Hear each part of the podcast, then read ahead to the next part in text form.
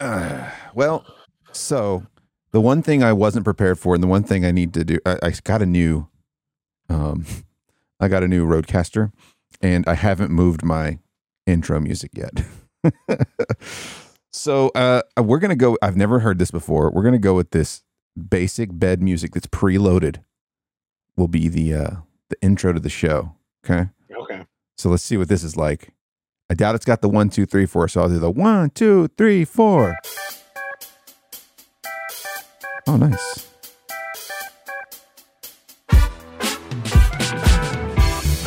Oh, I didn't expect that to kick in. Okay. Well, here we are, episode 394 of Lopez Radio. Um, so close to 400 been many, many years. Joining me today is the original guest of the show, Lord Fagan himself. Lord, welcome in, buddy. Yeah, I'm aged.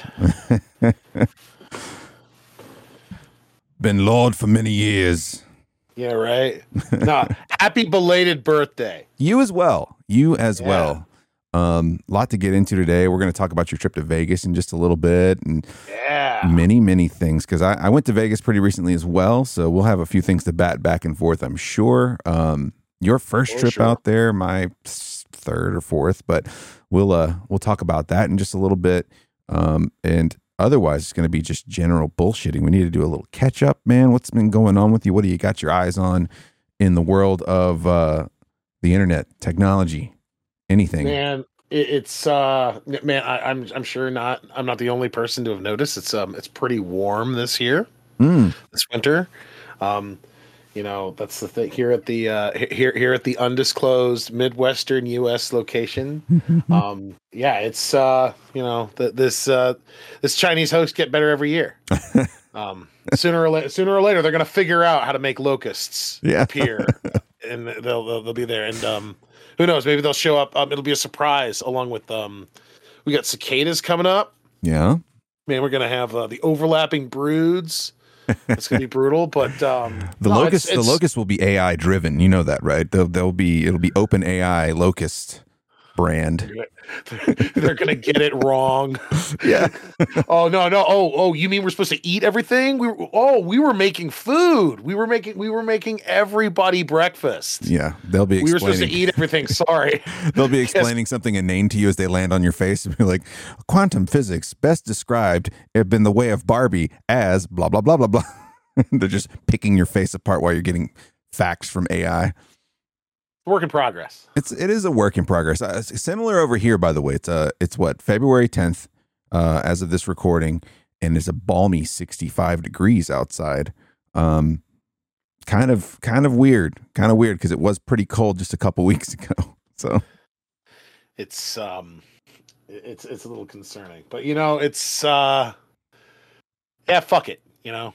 Yeah. We were, we were supposed we were supposed to fix this problem 20 years ago, and we decided no, no, hell with that. So gonna reap what we we're gonna reap what we sow for the next century. But it'll be uh, it'll be a good time. It's not it's not totally bad yet. Um, inflation is starting to cool down, or at least that's what I'm being told. Yeah. You know, all the shit that I like really want to be cheaper is like no. That's the thing about um, you know, all the food inflation. I don't think people realize it's the weather that has a lot to do with why that stuff's so expensive. Yeah. And why it's gonna get more expensive. But um I say man, bring back bring back human sacrifice for better better crops. Something, dude. They need to they they need to do something to save fast food. Yeah. Um, you heard you you heard about this, man. You got you got the CEO of McDonald's apologizing. Yeah, sorry. Uh, sorry for those $18 Big Mac meals. Yeah, that's uh, that. Yeah, yeah, that that that that that we didn't program that program that in the AI. I'm sorry. Well, I mean, me and me and the wife were just talking about the other day. Like, you honestly cannot get out of a of a fast food drive through for less than twenty bucks if you're if you're buying full meals for two people. Exactly. You can't like it's impossible. You're lucky to spend less than ten if it's just you and you're trying hard. You have to you have to use the app now. You don't have a choice, and it's not just what's weird so with the McDonald's app, mm. inside it's it, will have the coupon quote unquote where it's like, "Hey, we'll take 30% off your food." And the fine print says, "You must pay through the app." Yeah. You can tell that this is this is twofold. Number one, they're trying to kill a job. Right. You want it to be cheaper? Help us murder a job. But then also on top of that, give us your precious data Yeah. so that we can sell it. It's you know, it's it's tough out there. You know? Well, And, there's a uh, lot of places doing that too. Like if you if you shop on the Target app at all, right? We all we all love Target. Target's a great place. At least we think so. Um, just another corporation, but you know, it seems to have a little bit of belovedness around it. But um, if you if you go to Target, you notice that the prices on the shelf and the prices on the app are different. And if you look at the price, it says it says this much if purchased online. It's Right. kind of weird.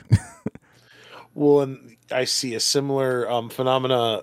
So, um, got back to Sam's Club. Yeah. hadn't been on, hadn't been uh, member of Sam's Club for a number of years. Sure. Um, got on there and all kinds of fun new options because it's not like just one membership now. It's like well, they got the they've got their regular vanilla membership, but then they got the plus membership, which is more expensive because of course it is. But they have like extra stuff that they'll add on there, and it's like oh, you can shop online and we'll deliver it to you, or we can just come pick it up what was weird is like you know you go through and it's like all right well cool man let me see what you got to you know i maybe that'd be really convenient. I'll just get, have you get my stuff together and then i'll go pick it up. Or Right. have you deliver it. I go on there and it's like you know you look by section it's like well what are your frozen food stuff like? So we have 30 items i'm like what? Thir- what? Wait a minute. That's Yeah. one side of an aisle. I've been to sam's club. Y'all are not a small store. 30 items my ass. And it's true that you have to you've got to go you, you've got to go if you want like the full experience. But even that is you know just kind of grimy. I don't like going to the store anymore. I never really did. I was i'm you and i are you know veterans of really being used to being able to go at like no i want to go at like 11:30 Yeah. you know, I want to go just after midnight when there's nobody around. Nowadays, like it's not just a matter of you feel uncomfortable and anxious waiting for that old lady. Lady, will you get the fuck out of the way of the stuff Oh, I want yeah. to look at so that I can go over there? Now you have the problem of you have professional shoppers who just don't give a shit anymore eh, about what you're doing. Yep. You know, they'll get right in front of you. It's like, no, excuse me, I need to get this. You know, it doesn't matter if you were looking at it. It doesn't matter if you were reaching in the middle of reaching for it. Some asshole, some professional shopper who is going to get that because if they don't, they're going to substitute it or they're going to miss it and they're they're going to get in trouble. Somebody's going to really take it personally and take it all out on them Well, that through the app by not tipping. yeah, You know? yeah. Well, that and think about this. So we do grocery pickup, right? As well. We we pick our groceries up uh most of the time. Like we'll still go in for little stuff here and there, but our big our big grocery trips are now just pulling up to a parking space and they bring it out to us. Um and I gotta imagine because I was thinking the same thing, but I gotta imagine. You know how you were just mentioned how annoying it is to navigate around people and shop in person when that's your job that's got to be tenfold because you're just constantly out there shop. You're shopping for eight hours or your shift, right? So I I assume after a while they just see the other shoppers as just not even there. They're numb to it. You know what I'm saying? They're just like, there's like, well, I got to grab this thing, and this person's just going to sit here and look. Because I'm sure at the beginning, when you're brand new, you're fresh, you're like, oh, I'm going to be courteous and let these people finish browsing, and then I'll pick up the thing I'm supposed to pick up for this uh, this other customer.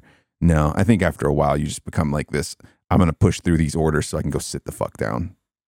Yeah, similar to when you're out on uh, on the highway. Mm-hmm. They got those semi tractor trailers that are out there with you. I mean, the thing is, you just may be out in the world. You may be on your way to that better mall on the other side of town or something. Mm-hmm. But that guy in the big rig, that's his fucking job. Mm-hmm. He's in his office and you're on his happy fucking highway, man. Yeah. And it, you know, really it's it, it there there is a there's a palpable acrimony um but it's uh, it's also kind of weird in that it's regressive like the, like you were talking about the whole thing of no, I'm going to go over to the store and just pick up the stuff that I ordered.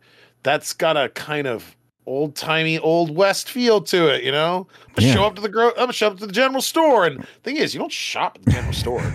You tell the dude what you want, and he goes and he gets it and prepares all your stuff for you. Here you go. This is how much your stuff is. You're talking about fucking Wiggly that changed all that shit, yeah. You're talking about fucking provisions. right? fucking provisions. We're we're going to pick up our provisions from the provisional store. Um, everything's about two and a half weeks out. Geographical oddity. Um, right. but yeah, dude, it's it's kind of it's kind of nuts, and and you know, I, I don't know. I, I I still like going out. Like th- this is like kind of the first, the last year and a half or so has been like the first time I've liked going out and and actually walking in a store. But I do strategically pick my points. Like if I've got to go, I've got to go, right? Um, but like you brought up Sam's Club, we're Costco people because we just got a Costco not too long ago, about a year ago, and um, same th- same thing. You try to shop online, and most of the stuff that you know is there, you know it's there, but it's not on the website. It's not. Yeah. It's not there for you to purchase and uh, have delivered or picked up. And you're like, well, then what's the point of this? Like, why are we? Why are we here? Like, I've never.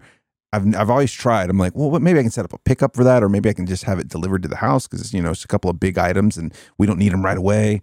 No, the thing, the exact thing you need is never on there. It's always like this weird exclusive online stuff that they're trying to unload.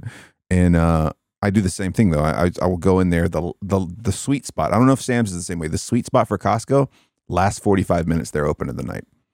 Go Mhm. go go in there. They close at like 8:30. So just step in at like 7:45. Dude, you got all the space to yourself. You may miss out on a couple of samples, but man, you don't have to worry about like running into folks. It's great. Well, that the the website and the app and stuff like that, it would be one thing Mhm. if it were just consistently bad or consistently good, but no, it's got like instances where it's really awful, and then other times where it's like shockingly useful. Like again, you know, one of the things that's kind of awesome about these particular stores, be it Sam's Club or Costco, any big time, you know, big box store, we have a membership and stuff, is they do have this sort of kitchenette like food court area that has like deals that don't make sense in this day and age. yeah. The whole oh yeah, here's a hot here's a big ass hot dog in a in a large soda for a buck fifty, and it's like mm, what's the catch? Yeah. And it's just because like well because you're a member, you know. I mean because you can't get in there to use this stuff if you're not a member of it, but you can again. You, if you find yourself in a situation because these are very popular little spots to go and just you know grab a you know a cheap and easy meal. Mhm. So sometimes the line can be a bit long, but then it's like you game it to where it's like, hmm. But if I use the app, I can go quote unquote pick up my food, and that's like a whole other line which is totally empty because people don't think to do that. Mhm. And so you'll go to the store and you'll be in the store. And while the people are waiting in line, you just use your little phone, go boop, beep, boop, boop, and you like order your food and then you just go get it and cut through like 10 people in Oh, line. yeah. It's great. The Costco uh, has that situation, um, but they just they I don't know if it's just because it's a newer Costco or if they do it at all of them, but um, they've just got kiosks set up. You do it, you do the kiosk thing. You don't talk to a person. They just call your number when it's ready. So you just go sit down. you just wait for them to call your number. You walk up, get your food, sit there. It's like a haven. You know, being in a being in a college town. It is. You walk in there and you're like, oh, you guys are on the parents membership, and there's just tons of college kids while school's in session just sitting around eating cheap pizza, cheap hot dogs. Yeah. Well, and it's and and well, and here's the other thing too. That's kind of a weird. I don't. I don't know. I mean, I know it's not necessarily the case. There's there are things that you can have in your life Mhm. that make that store more valuable. It's it's a weird little game. Um, if you like, if you if you don't have enough freezer space, you really can't take full advantage of um, especially the freezer section and the kind of bulk stuff that you can get there. Yeah. Um, you really do need to get just an extra freezer, and I did. I got I got I got an extra one, and that kind of spurred me to be like, hmm. Well, now I can go back to Sam's Club and make use of, you know, the what what is it like the um the Fat Boy ice cream sandwiches where there's 96 in a box? Right. you know?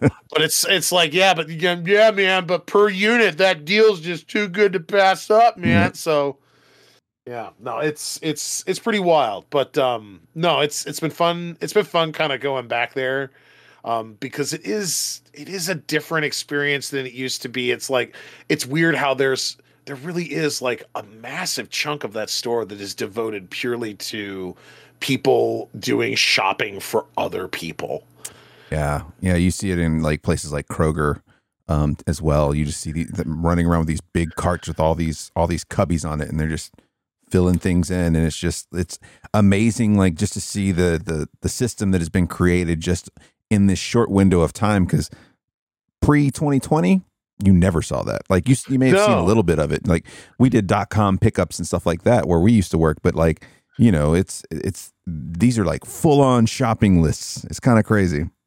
Well, and eh, I mean, really, we've we have integrated a whole new thick layer of indentured servitude into a lot of business models in the last five years. Mhm. You know, and, it, and not to say that we didn't have like, it's like like DoorDash and stuff like that. It's not that that stuff used to didn't used to exist. It's just that it's all the more prevalent now. Yeah. Um, and it is kind of it, it's something akin to how I've always been a critic of how for at least ever since the 2000s especially um most of corporate America and um, just developed nations um, corporations, especially high tech stuff, they've been marketing and selling luxury items to segments of the market that can't really afford them. Mhm.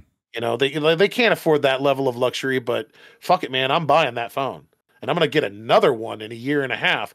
And it's not because you really want to, but because these things are designed to fail. These things are designed to break structurally. It doesn't matter if it's your car or if it's your phone or if it's your fucking clothes.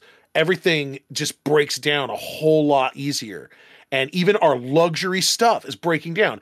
And that l- new layer of servitude is luxury services that most people really, when you think about, like, think about it yourself. It's like, do you and your family really need to have somebody else do your shopping for you? You know, it's, the same thing at the Convenience. it it's the same thing with the um the Amazon warehouse. I mean, what is that if not a store with somebody doing your shopping for you? And at first it was really awesome. Like, I mean, that was the thing with um with DoorDash and those food delivery services. Something about it, and I, I really do believe this was the plan. A lot of these venture capitalists, a lot of these businesses, maybe even they didn't realize it, but it's like, we're gonna make this stuff a really good value at first Mm. until people kind of get addicted to it. And then we'll raise the prices in really obscure and weird ways. And they've gotten to the part now where it's like, you've seen this, you've heard about this going to um, go to Starbucks or something, and it's like they want the tip up front, and it's like, for what? Mm. For using the register? You know, I go, I go and I don't have the pizza delivered to me anymore. I go to I go to the drive-through of it, and it's like there's a tip, you know, thing on the little pad and whatnot. They're asking for. It's like, what what am I tipping you for? Do you not get paid? hmm I mean, at a certain point, like this can't be a thing where it's like like you're not a waiter. You know, are they really paying you like a reduced minimum wage, expecting that there's a tip involved with it? It's, I, I, I mean, don't get me wrong. It's not that I think that tipping's wrong. I just think that it really can't be every single portion of our lives Yeah. because you know, in like when I went to Vegas, Mhm. yeah, there's you know there's an expectation that there's more tipping, but that also kind of is inclement in you to kind of think about well, just how much service do you really want? Do you really need them to carry your bags everywhere? Because if you want that, they can do it, but you're gonna be forking over a couple bucks. Yeah. Yeah. You know, Yeah, it's, it's that white glove that people look for sometimes, you know, where it's like I think I think for us it breaks down to uh we're already, you know, working until a certain time and then we've got just this small window of time to hang out with our kid before it's bedtime. Um and so we're just like, all right, well, where can we save time? And it usually comes it usually comes in in the grocery shopping kind of kind of situation so that we can just get home, start cooking something and just hang out. Um but it, it's also just convenient. You know, it's just just convenient just not to have to go and and figure out because if anything's going to make you spend more money, it's going and actually walking the store and walking by all this other stuff. You're like, oh, that looks good. Oh, I'm hungry. I'm, I'm going to grab some of this. Going to the grocery store hungry is a terrible thing. So it's kind of like we kind of use it as a saving ourselves from ourselves type situation. You know, um, and as you said, it's the ultimate the ultimate resource. It's not money, it's time. time is everything, Yeah. man. and anywhere you anywhere anywhere you can clip a little bit get an extra time because you're not going to get any back you always make more money you ain't making more time and yeah i i understand especially with all of the time that you upfront know you're going to have to sacrifice just so that you can have the money that you need it's it's tricky Mhm. it's it, it's it- it's a really bizarre extended um resource management game that yeah, it um no, I I understand exactly where you're coming Yeah. from. It's it's something that I think about when when you think about how how critical getting em- enough sleep is. People talk about how how is it that millennials stay so young looking? I'm willing to bet that a lot of it has to do with sleep. Because the people that do tend to age a little bit faster, man, they're they're not getting enough sleep. It five hours a night is not enough. That's that's harsh on you, you Yeah, know. And yeah. But where you but where else are you going to cut it because you have so many demands on your time, more responsibilities you stack on top of yourself. Mhm. And I know, I mean, especially with you, you got your kid. You know, kid's very young, and I imagine that when she gets older, it'll kind of, you know, there'll be some things that she'll just kind of do on her own that you won't need to like constantly be, you know, providing for, and you know, it, she'll she can just kind of take care of herself, and that'll kind of ease off a little bit. But yeah, for now, I I know that yeah, it's just any amount of time that you can find that isn't like you know it, that isn't structured. Mhm.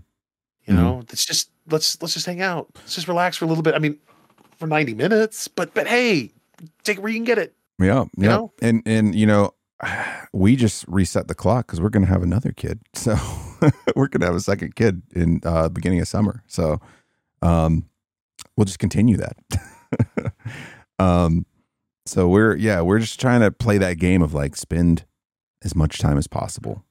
You know, Yeah, you get that you get that child tax credit. That's gonna that that's gonna make things a lot of fun. That makes Yeah. it worth it. Yeah, for sure. Um, you know where they did they did figure out the uh, well, I guess before I get to this, the so I was thinking about just the fact of like there is the nice thing, uh, you know, based on how closely tied, especially our generation, but you know, uh, how closely we're tied into like nostalgia, right? There's a nostalgic feeling when you actually go out and shop. I get a nostalgic feeling when I go to Target and walk around. Like I get a nostalgic feeling when I go, you know, anywhere and just kind of like Sam's. Sam's would be would feel really nostalgic for me because spent a lot of time as a kid going to Sam's. You know, my mom was raising a bunch of boys, so you got to buy in bulk at that point. But uh I think it just kind of leans into that a little bit, but I still feel like everyone's trying to catch up to Amazon and until they can get what Amazon has going on, um they're always going to be behind. Everybody's behind Amazon right now Mm-hmm. as far as their processes go, as far as their their uh, I guess efficiency goes. Um, and uh, we, we noticed this past week we had uh, we took a, a quick trip down to Florida, and uh, we did a little Disney trip. Um, and those are that's another machine that has figured out the time game. You can Yeah. either pay extra on top of the already pretty expensive ticket you're paying to uh, get the lightning lane so you don't have to wait two hours in line, which I did one day with our buddy Sheets. We waited two hours in line for an Avatar ride. It was really good, but I was after that because we had one more park we were going to the next day, and I was like, I am buying the Lightning Lane tomorrow. I don't care. Yeah.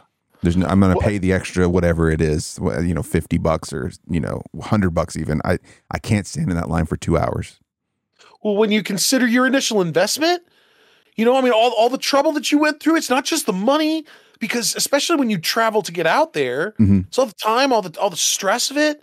Because, I mean, I, and we'll get into this a little bit more when we talk about getting to Vegas. You know, going yeah. to the airport these days is another example that where every little bit of convenience and comfort and savings is behind these like progressive paywalls Oh yeah, and it's it's intense. You you'll you'll get to where and again you think about it it's like uh, uh, like in some instances if like because i had another friend of mine who went his kid um they made the big promise because he during covid um his little boy was like three four years old and they were gonna go to disney world and stuff but then nope we're not. Yep, and they decided it's like no no we're doing it but we're going all the way Mm. and they did went they went all the way got the got the deluxe airbnb. They went to disney world but then they also went to universal and all that kind of stuff and made a big huge massive week of it.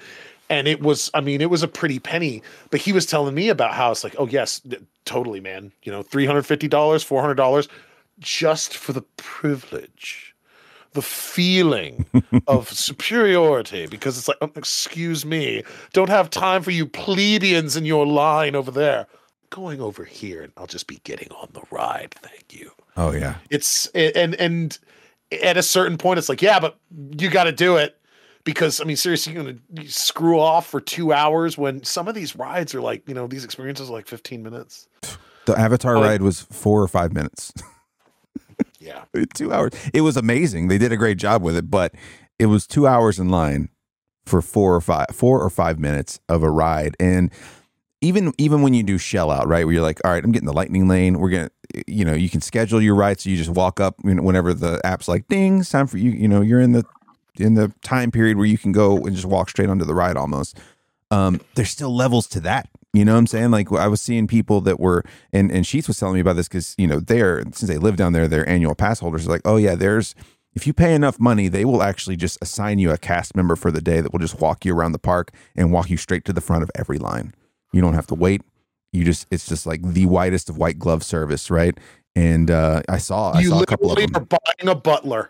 Yeah, yeah. then talk about indentured servitude. I mean, it's absolutely like—I—I saw a couple of them, you know, here and there, but they're just walking around with the person that's in like a full, like you know, full jacket and and and setup, and they're just walking them to the front of every line. Doesn't matter who paid for a lightning lane. Doesn't matter who paid to be there, how long they were in line.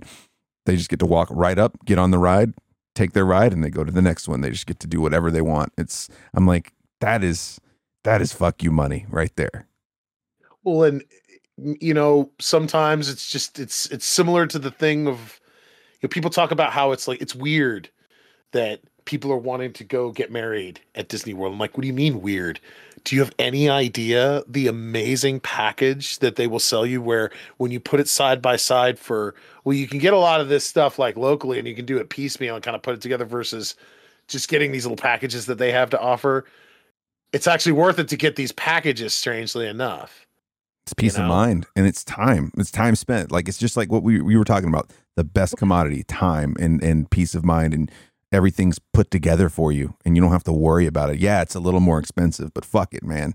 You you know, uh, just like your friend said, you might as well go as all out as your budget will allow or as all out as you're willing to blow your budget apart, right? Because you're not going back for at least a couple years, few years if that, you know, or if ever, who knows. Well, and this, uh, you know, this is actually this is a nice this is a nice enough segue for me to talk about my trip going to Las Vegas too, because Sure. on this idea of you know, again, the ultimate resource is time, and something about me, I've gotten to where in my my old age, I so I have every vacation in my head. I remind myself, it's like, okay, there's going to be something that goes stupid Sure. something's going to go wrong and you need to just mentally prepare yourself give yourself some frustration bandwidth to get through it because you don't want it to poison the whole experience Yep. but it's going to happen Yeah. and it's usually going to be related to something is cutting into your convenience or something is wasting your time and for me it was um it was the trip over because you know i did i i like a like a really great nerd I did my research before I went to Las Vegas, and um, you know, despite all efforts to the contrary, I mean, here's something for for anybody who's never been to Vegas. This is just something that you need to come to grips with. There's no way to do it cheaply. No. You are going to spend more money than you want to. But the trick in the game is how much bang for your buck can you get? Yep. And there are different levels like there's different hurdles you have to get through and things that are just going to cost you money whether you like it or not and for me and from from my experience and from my research the one biggest hurdle when it comes to Las Vegas it's kind of two part it's the travel part it's the a actually getting there which you know it doesn't matter whether you're driving or if you're going to be taking a plane getting there is one thing but then once you're there getting around Oh yeah. is a real it's it's a real trick. And again there emphasis on the word trick. Hmm there are there are ways around it but they're all kind of a little bit cloaked in mystery. And that was something you know that i found i, I one of the i or up front i had the biggest problem of my trip where so i have a connecting flight and i go to chicago where um, it was freakishly cold wasn't really a lot of weather honestly it's a clear blue sky day but holy shit it was cold outside Cold as the Dickens Like- up there. Yeah. yeah, like you step outside and it's like a big, huge cloud of smoke comes out your mouth when you're talking. That Oh, yeah. cold. Oh yeah. like Um, Mich- Lake Michigan will do it, man. The wind off Lake and we, I was I had a um, I had a ten hour delay and layover in Chicago, um, not because of the weather, but because of staffing, because it didn't have enough people to get on the plane for rest. And I knew this because they kind of told me and kind of slipped it um, when I was um, starting out from my first flight, going out there because that was early in the morning. Because the idea was, it was like, okay, well, you know, get there around three ish, you know, for um check in, and I really got there around eleven ish. Sure. Um, but at the same time, you know, they told me when I got there, it was like, hmm, I don't know if your next flight when you get there is going to be late or not, or whether you'll make it. It's like, oh, looks like you're having trouble finding a crew for crew rest. Or yeah, their their crew's the- timing out. Yeah, yeah. Yeah, the regulations for that. And so you get out there and it's wild. Like I knew what was going on, but you could tell like the people that they had sort of because it was a long wait. They had like shift turnover while we were there. All of the like the laundry list of reasons they went through where at first it was like, oh, at first it was something mechanical. And I'm thinking I was like, that's a crock of shit.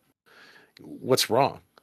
You know, you won't you, you'll say it's something mechanical, but you won't actually define what it is. Mhm. And even if you did, it's like that's the staffing issue all over the thing because it's like every issue is going to now take four times longer to diagnose and fix because you don't have enough people out there to actually fix it. Sure. But then, um, and then it turned into, oh yeah, now we don't know if we have a pilot, and that's another thing where it's like, yep, having recruitment problems for pilots, and all this stuff is just eating away at time. But I did get there again. Took a little while, and then you know when I first got there, I again I kind of I guess I rightly or wrongly, I treated the experience very much like an open world video game. You know, like Grand Theft Auto or something where like Yeah. really one of the, one of the first and most important things to do is, you know, figure out how to get around because there are multiple like there are multiple transit systems in there. And now that I have the like the benefit of hindsight, if I ever go back, the idea is very much going to be just I mean, you know, all the options that you have available to you to Yeah. get out of there and to get into the city from the airport. Dude, just take the bus. Part of me, part of me just pictured you just landing in Vegas, walking outside, and yanking someone out of their car, and just getting in and driving off. Grand in, Theft Auto. elbowed in the elbowed in the window. Get in the car and just yeah, let's go, man. That's the way to do Vegas. Just yank someone out of their car. Hey, I like this. I like this Toyota Tercel. Let me take it. drugs have taken hold. um, but um, no, I, I, you know, just you know, obviously Uber, Mhm. most convenient, hands down, you know, most convenient option. They'll pick you up just about anywhere and drop you up off just about anywhere within reason. Um, but the thing is, like, you know, that all these options have like a pro and a con, Oh yeah, and that one, it's like, you know, that man, that shit gets real pricey real fast. yeah. if you are really- gonna pay for that start abusing it. convenience. Yeah. Um, but then it's like, yeah, the the without question, the best. And and I mean, you know, I'm I'm sure you've probably. I mean, when you went there too, did you use the Deuce bus? We never used the bus, but our so uh, the hotel we were at was right had a stop on the transit line on the Yeah. train. So we mainly did that because it will take you straight down to the convention center because that's where we were going, right? And so we would just hop on there, and then anywhere else we had to go, we would pick between Uber or taxi because, like, some depending on where you're at, sometimes the taxi was faster and cheaper because they would have a proper taxi stand because you know, of course the of course the uh, you know they're going to try to box out Uber. You got to go to a, a whole different part of the uh, of the casino slash hotel where the Uber picks you up. There's only like a Yeah. designated small space, but since they've since they've got ties with the taxis and probably you know the the whole the whole thing that they're involved in, they've got a nice big taxi area for you to get in. So sometimes it was just easier to jump in a taxi and tell them where you're going. Um, the problem you pro- you may have had, but we definitely had while we were there because we were there in October, so a few months before you. Um, they were they were literally uh, three weeks away from having the F1 races, and the city Uh-huh. was getting ready for the Super Bowl. So there was construction everywhere. It took us the better part of an hour and a half, two hours to go like two miles, um, in the uh in in a taxi, and not like a walkable two miles, like a two mile like a two miles where you had like eighty percent of it was on the freeway and then back Yeah. off, but it was like it was really hard to get around. And like we were in this one taxi, and the guy was just like, "You." Th- I thought the taxi driver was going to cry. He goes, "He was like, he's like, it's been like this, and we can't make money because we're all stuck in traffic. We're all Right. stuck in traffic, and we can't just." we can't turn we can't turn fares like we used to because we can't get anywhere. it, was, Mhm. it was it was bad. I don't know how was the traffic while you were there. Um, no, you, had uh, you had a situation where you know the Super Bowl they were still doing stuff for that. Mhm. That's kind of the you know that's the, the the pro and con when it comes to that Deuce bus. The Deuce bus is a double decker bus that goes up and down the strip and into Fremont Street, Mhm. but it goes so far enough down south where it's like there's a small sa- um there's a small bus station that it connects to, and it's run by the city. So it's a city bus that you have like they have an app where you can just log on to that and you can just buy a fare there and it gives you a little QR code that you can just scan on it, just get on there whenever you want. Awesome. Um, and they'll give you a three day pass for 20 day or, or a three day pass for $20, Ooh. which is a sweet deal because I also stayed in a hotel that had the monorail station and the monorail station is very convenient if you're doing that and it'll take you a long way very fast. It does that that does not have to be that you don't have to worry about traffic when you're on the monorail. Right. That thing doesn't give a shit about that. Right. And so it'll get you places really quick. But the thing is, there are so few stops on the monorail that you're going to have to kind of accept the fact that, well, baked into the using the monorail option is there going to be, there's going to be plenty of walking along with it. Oh yeah. Oh yeah. And that's the thing about it. You know, a lot of these options and a lot of these transit systems, they're definitely useful in the sense of uh, it's not just how, again, they save you a lot of time because walking around, you know, again, is the cheapest but the longest option. And again, it's so damn big. Yeah. the I- strip well, is four miles long, dude. Well, and I think I told you like when, when you were talking about it because I, I was kind of pumped for you. It was your first time out there. I was like, this is gonna be great. I was like, just keep in mind something may be two blocks away, but you don't have a direct path to anything on that strip. You have to go up and over and down and up and down one, you know, half a block and up and over because you can't just walk straight down the, the strip. There's no way to do it. I I got to a point. This was interesting. So I know what you're talking about in terms of like there are places that you you like when you're I don't know if this happened to you. There were times where I was walking around outside where I was like, I don't know if I'm supposed to be here. You know, Yes. I'm like walking around and I'm like, there's a lot of people that are like, you know, employees and stuff like that, and they're driving forklifts and shit and whatnot, and nobody's saying jack shit to me because I'm looking around and it's like, yeah, but it's like there's occasionally a tourist out around here, and there's a homeless person or something like that, street people wandering about, and it's like uh, nobody's saying anything to me. And then there were times where it's like I'm wandering through a. I, I, this happened to me when I was going through the Venetian. I got to a point where I realized it was like, oh, I guess there's a convention going on, and then I stopped and remember like, wait a minute, they're all wearing badges. Uh oh, uh oh. And so I was kind of like, hmm, I got to get through this as quickly as I can. Mhm. But everything about the place, every building, the layout of the streets, everything is meant to confuse you and meant to be a maze. And it's it's very hard to just like, where the fuck is the exit? Yep, they don't want you to and I- leave, and they want you to walk past everything. You trust me. Just if you just take notice, any of you who go out to Vegas, take notice where where you get off the escalator. When you have to cross a street and you get off, you're always getting off the escalator in front of a big place that you've heard of before. It's all by design. They want they want anyone who's just kind of casually walking to have to walk by all the big places to lure you in. It's it's it's pretty brilliant, but at the same time, like if you're just trying to get from point A to point B, it's not convenient at all. Well, and then and then there's also the the little tricks that are used to facilitate privacy Mhm. and to facilitate the divisions of people. Um, you go to buffets, and there are clearly the this is for the you know the real ritzy players club people, Yeah. and then there's the seating stuff for the rest of you fucking assholes. And it- and it's it's abundantly clear everybody's got this in some fashion. Mhm. Sometimes it's a little more pronounced than others, but yeah, there's a lot of places where and, and it's even when you walk into a lot of big resorts where it's like you know there is that part of the property that is where the rooms are and listen you know not all hotels are this way but for some of them are like if you don't have a key don't even don't even think about stepping near those elevators. Yep. because they have people standing there that are just like man they'll kick your ass the fuck out of that building in a second if you don't have any business being there. And that's part of it is i imagine because there are cameras everywhere hmm except when you start getting to bathrooms and rooms like private rooms that's where they can't like their their ability to watch you and to keep an eye on you is limited and so that's that's when you start seeing like an actual physical presence of people around there Yeah, well, it's also liability, right? They they're just like, well, the guests are paying to be here, and we don't want to, you know, any, you know, we don't want to jeopardize any possible money that's coming in and out of this place. So there's yeah, there were a couple places you went like the Venetian and places like that where like the hallway that led to the elevators uh, there was a dude standing there and you know he was looking for you to tap that card and for that light to go green before he let you go by. Absolutely. Uh-huh. absolutely.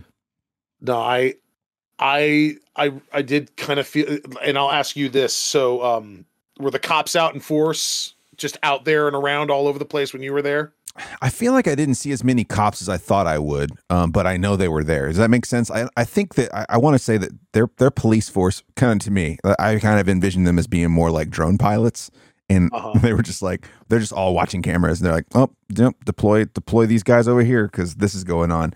But I don't. I feel like I didn't see that many cops, but again, I wasn't really looking for it. I mean, I would see a car now and then, but it didn't feel like an overwhelming presence. Did you feel different? I kind of I kind of got the impression that it's like they're they're there, they're visible, and they're not there like just one or two. It's like they cluster together. It's like three or four SUVs together, mm-hmm. and it's like eight eight guys together, and they're out there. I didn't see anybody roughing anybody up or anything like that. You didn't see a whole lot of um, you, you didn't see a lot of lights or hear a lot of sirens or anything, but they were there. Yeah. And they, you know, clearly kind of, you know, had the idea of just like, no, no, we're here. You know, you watch it, you know, especially out on the strip um, there's there's definitely you know there because there's a bunch of people out there. We're at a point now where you know the the COVID era is over and the crowds are back, and yeah, I you could tell that a lot of people were talking about the gear up to um to the Super Bowl and whatnot because that's a big thing for them. Yeah, not just in the sense of oh it's the Super Bowl and that's going to bring a bunch of people here, which means money, but they've also had a big push with sports betting and stuff like that, which is you know looks like it's kind of paying off but yeah. we'll see um first time ever in know. vegas uh, for the super bowl like it's a it's a they were making a big deal out of that in the f1 race because it was the first year of the f1 race and to kind of tag off what you were talking about with the cops you also know that there's there's got to be some agreement uh with the casinos of like hey I, well, we don't want a bunch of cops standing in front of our casino. We've got some people that can fuck people up inside too. So there's probably a little bit of that where like the cops are just like, we'll just stay in these areas, and if we got to deploy to one section or another, we can, because you know that the security in a casino, especially a nice one, is probably just as good as the police. Well, and I imagine it's probably I, I imagine it, it goes along the lines of when it comes to the property, when it comes to the building and stuff like that. Yep, internally, your private your your private security forces, yeah. they got that locked down. The streets themselves. Mm-hmm.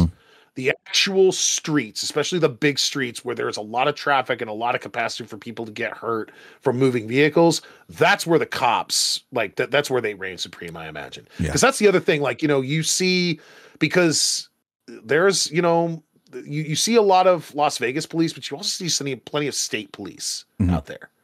But um, but no, I I I mean I didn't feel like it was onerous or anything like that. But you know, you, no matter what you do, you always feel like you know there, there's eyes on you at all times, and it's just kind of the way it is. But um, no, I, I I I enjoyed using the Deuce Bus. There's um then there's also so let me ask you this because you went to um did you go to CES?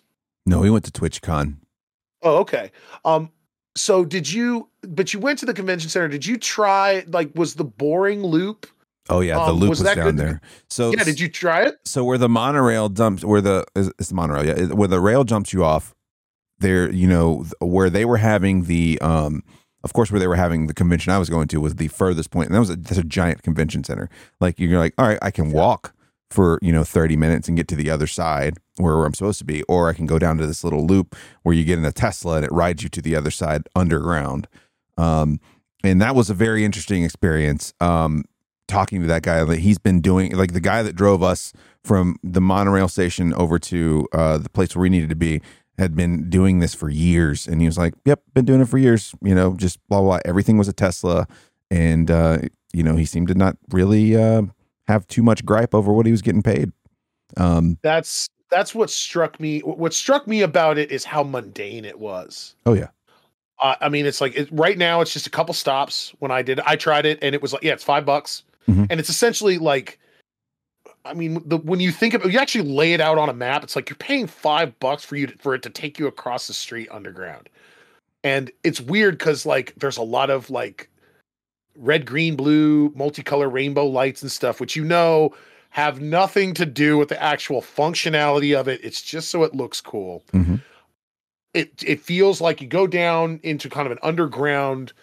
It's like a subway station, but it's like it's almost like a it's almost like a like a Willy Wonka expressionistic movie set Yeah. subway station Yeah. where it, it's like The you know there's ride. nothing industri- there's nothing industrial about it and it's like it's just these very flat clean walls that just have a perfectly round hole and a Tesla you know comes out and it just sort of drives in and it's it's dead silent and it's like yeah it's like 5 bucks and it just takes you across and it's like and you get there and it's like it's ridiculously short it feels like it's going to be a little bit longer than it is and it's just not it's like do they literally they drive you across the street Yeah, well, you don't have to put up with any of the traffic, no lights, no no pedestrians. You just point A to point B, like as close as as the crow flies as you can go, right? And then we talked to our um, we we chatted with our uh, driver a little bit, and he was like, "Oh yeah, the plan is to to have this tunnel, these tunnels run all over this all over the Vegas, and just get them. Get they were talking about that to me too man So Yeah, essentially, well, it's they- just it's a car subway, like you said. Well, and the original, as I understand, like they they pivoted their idea. The idea originally was it was like they were talking about we're going to build a tunnel from here to L.A., and they were like, um, no, never mind. Um, that's a that's a that's that's a long tunnel. That's longer a than long it's tunnel. not a real. It's not actually a long period of time. Like, honestly, it's it's what it's like ninety miles. Yeah, but To still, get, fr- to, to get from LA to Las Vegas, but still, all the all the long ways. zoning codes for all those different areas too. Dude, Yeah, that would take for fucking ever. and it's also something that's like, I mean, again, you wouldn't be able to just have like one long straight shot like that and just drive Teslas through it. Uh, uh, what would happen if something went stupid in the middle of it with like the Teslas and like one gets backed up, the whole lane is backed up? That won't work. There's no way to So get they- around. Like so, if someone broke down in that in, on the loop there, right? There's no way to get around.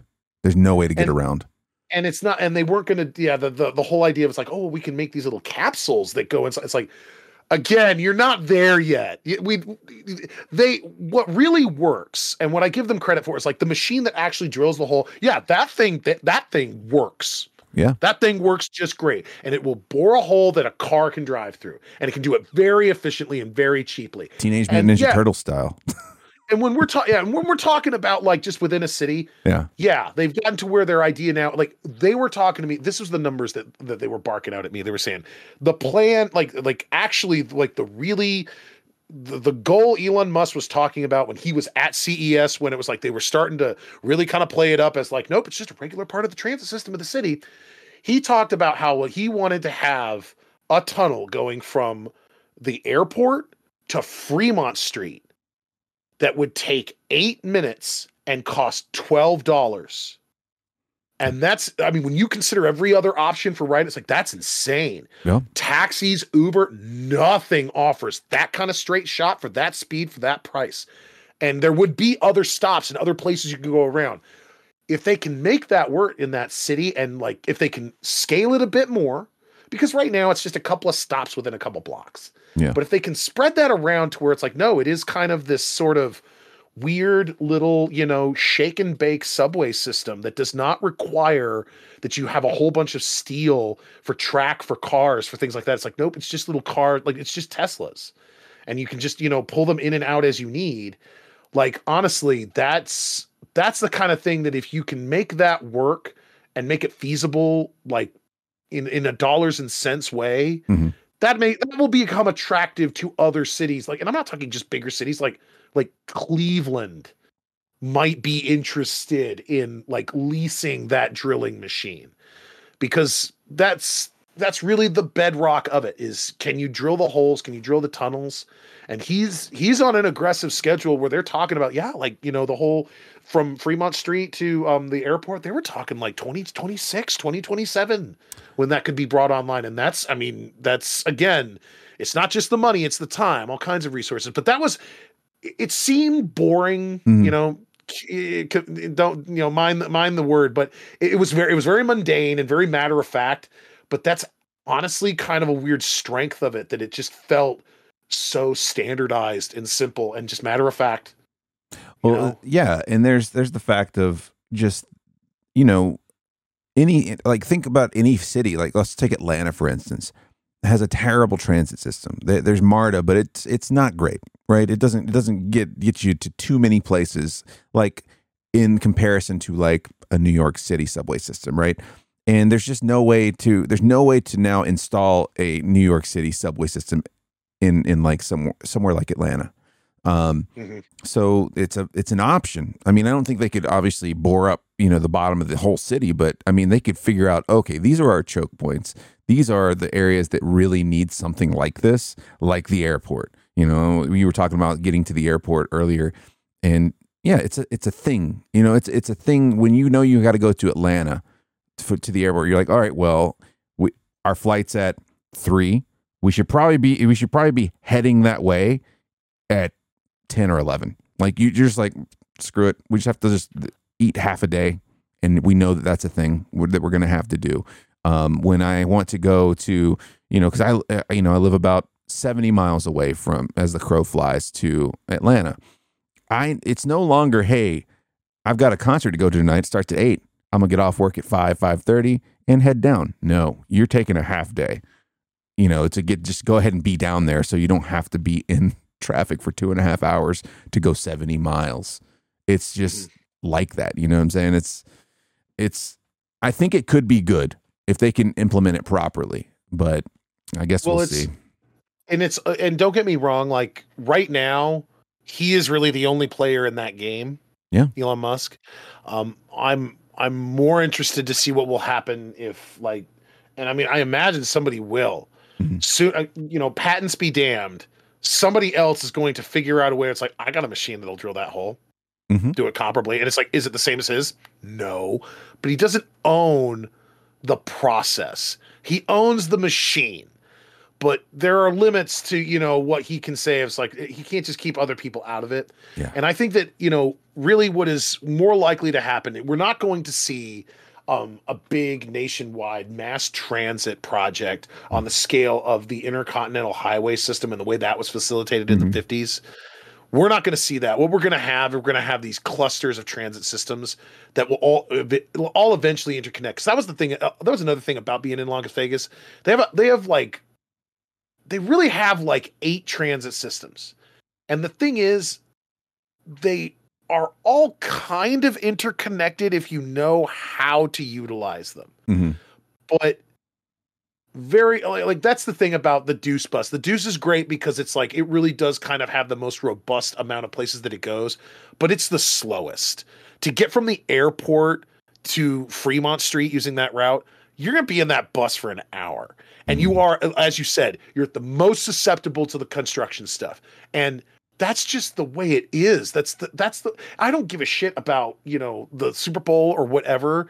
They're always going to have some nonsense going on because Yep. it's the strip and they're always reinventing, they're always rebuilding stuff. And it just gets wear and tear and it just needs to be worked on. Well, and it's And the so number one gonna- convention city in the world. Like it's just it just is. You're always going to have Yeah. anything going on. As as we were getting there, you know, there was there was a thing called MetalCon going on, like uh, like on the other side of the convention center. That was just like people who who were in like the steel industry and like alloys and shit like that. There's a there's a convention for everything, and almost always. I ends up in went for a convention, you know? Yeah, I, yeah. I, that- yeah, that was the thing I was there for. And Mhm. it is, it, it definitely kind of, you know, I, I I can see that you would have like on a more national level, you would have these like burgeoning clusters that kind of need to find ways to interconnect. Mhm. That's that's kind of the the trade-off to it because on the one hand the these projects are expensive Right. That's what's appealing about the boring stuff is that he's kind of got a bit of a cheat code with that machine as far as drilling the holes that they're small enough that they can navigate around infrastructure. Mm. because it's not just that they like go horizontally. It's like no you can kind of pivot them down and you can kind of elevate them and move around to where they need to go. And as long as there's a car in there it'll be fine. And i do think that yes they will be able one day to have a machine that that makes a bigger hole and then the other side of the equation is you need to have some kind of a capsule that can go way way way faster than just a regular car yeah. because even if you are in a Tesla, it's like, you know, your top speed can only be like maybe 30, 40 miles an hour, hour down there. Even if you did have AI running it, that would just, I mean, again, there's only, if you have it connected to some kind of actual rail and you know that there's not going to be anything in your way and you can go straight shot very fast. Yeah. That's something to where you can start having options that would be like, oh yeah, you can be going from Kansas City to Chicago in all of 40 minutes. Right, right. And it, it becomes it becomes a subway. it becomes a subway or it becomes like a, an underground monorail. Like it's just it's it's kind of crazy. You know, like the thing that popped in my head when you're like a capsule, like I thought about the Wonkavator, you know, just goes Right. so it's an elevator that goes sideways, you know, And it- back and it- forth. Well, and it, it very it very effectively circumvents the uncomfortable NIMBY problem right. that is, you know, been been the reason why we can't have high speed rail in the United States anyway. You Mm. know, because j- get not in my backyard, man. Yep. So, Yep, no, but that that was honestly, you know, that was one thing, one element of the trip that was kind of a bit of a highlight was going and checking out um, that little network of stuff and um, mapping it all out was fun. I did um, I did a bit of an impromptu scavenger hunt when I was um, when I was there because again it was my birthday. Sure. So when it's your birthday, you go around begging for free play. And so I went on a scavenger hunt where I went okay, so I went all the way to Fremont Street. I took um I took the um I went from like there's this space between like so there's the Sahara, Mhm. which is kind of at the very top of the strip, and then there's the Strat, which is two blocks away. And I've been warned online and by more than one driver um, hey, you uh, d- don't don't go walking around outside in that no man's land between the Strat and the Sahara, because just just don't. Um, doesn't matter if it's day or night. It especially if you're not alone. You take a car or something like that because um, there was a 7-Eleven out there, and 7-Eleven shut it down because that's how dangerous it is. 7-Eleven shut down because it's just it just just stay out of there. Crime's under control. So I took an Uber to the Strat, and then from there there's um there's another um there's another really cool um this run by the city and it's free. The downtown loop. It's just a it's just a bus that's like I mean you know tip your driver because it's nice, but it's just kind of you know bounce around that northern part of the city and the downtown portion of it. Man, there's some really cool little spots up there. That is a really nice place Yeah. for local art. I was on that bus riding around. Holy shit, man. They just got they've got a section of that city where it's just like every street corner, every building is covered with a beautiful street art mural. Yeah. That's and they're big. just magnificent. And Mhm. yeah, all, all kinds of really nice stuff out there. Really, really vibrant arts district. Um, a bit of a it- it's not it is not like the strip. Um, there are different kinds of people wandering around. And I'm not going to say that like there aren't some, you know, kind of scummy looking characters walking around in the strip because there are. But um, it's just it's the the buildings are not as tall, but it's still it's a different flavor of um of the city. And then I went up to Fremont Street and I clustered around. Went to there's a handful of hotels that have their own players clubs up there, and I signed up for them, and I got some got some I got a little bit of free play. The thing about it these days is it's like they don't just get like it, it used to be. It's like you'd be like, "Hey, I'm uh, you know, here's my my birthday. It's my birthday. It's like, oh, hey, here's ten bucks. Have some fun, or oh, Mhm. here's twenty bucks. Oh yeah, have a good time. Thank you for coming and signing up for our club." What they'll do now is they'll play this game. It's like, well, if you play the slots for two, and you get two hundred points, then we'll go ahead and give you fifty bucks. It's like, oh, Right, right, right. You got to get no. there. You got to get to the get there before they'll just hand it to you. That's right. But I no, I went I went all the way through Fremont Street and then I came back down, went back to the Strat, went to the Sahara, and came all the way down the strip. And here's I got I've got me a nice stack of cards. Here's all here's all of the rewards that I've got. So I've got a Plaza rewards card for um for the uh the uh, the Station Plaza Hotel network up there. Um, there's the one your experience card. I got that. That's for uh, that's for the Circa and for D and Golden Gate. Um, these are mostly um, I Fremont like, Street. I like uh, Golden hotels. Gate. Golden Gate's a lot of fun. Um, there's True Rewards, which was uh, let's see here. This is for um, this is for the Strat Yeah. and for um, for Aquarius and uh, Casino and Skypod. Um, I got uh, a Sahara, um, the Infinity Rewards uh, card club. Got one of that. Um, got the uh, got the the Binions All Access Players Club card. Nice. The uh um man, this place actually seemed really fascinating. The uh the El Cortez, which is an old spot. Um they had a Club Cortez card. Man, I'll tell you what. I, again, you know, you you get it was a fun little tour wandering around and doing the scavenger hunt because it's like you have to go into the casino. You have to kind of go deep into the heart of the casino to find their players club because that's where they live. But you go in there, you really do get an opportunity. It's like, okay, let's you'll really get a good look at what this what, place yeah, what like. are they offering, right? and you're going to interact with some people and it was i was surprised i mean everybody was everybody was very nice everywhere i went i don't want to give the impression that anybody nobody was rude to me everybody was very cool um, but something about the folks at the cortez man they just really it, it, it- just the interactions and the conversations and things with people like just left a- an indelible mark maybe like shit i want to come back just because you people are so damn nice Yeah. something about and then because it was the one place out of everywhere that said, and we really think of ourselves as a family establishment. I'm like, really? Oh, okay. You're the only person that has had the balls to say those words to me and to actually like not use any irony behind it. But I, uh, I I'm an Emerald member at the El Cor- uh, at the Club Cortez. But no, that that was a really cool place. Out of a lot of the places I visited on Fremont Street, and don't get me wrong, like if uh, I mean I'll be going back to Las Vegas. I need to go stay on Fremont Street. There's some really that whole side of Vegas is its own side of Vegas. There's a lot of cool stuff up there. The Yeah. Circa Hotel had a really nice game room. I did not go into the D, but I've heard stories about how, man, if you want to, if you want to go and be pampered and have just a balls out wild Vegas experience, man, go to the D. You can't help it, man. They got. I mean, you go to the bar just to go get a drink. It's like, yep, they got they got ladies dancing on the bar because because fuck it, because Vegas Because why not, right? yeah, exactly. But um, but then I have uh, I got the Treasure Island players card. I got the uh, the Circus Circus Players Club. I'm a I'm a clown. I'm a clown tier because yeah, because I just got the card. Um, and it's Circus Circus. That's another place that I didn't have time to hang out in, but it's like when I come back. I'm gonna wander around this place. This place is weird. No, yeah. There's some weird there's some Oh. weird little nooks and crannies up in the, in that area. Like it's it's so fun to just wander into some of those spots um and just to see what they've done to some of those places. Like I forget the one place they they actually did up a really nice spot on Fremont recently and like some of the original neons are inside. Um Oh. and it's so cool to see.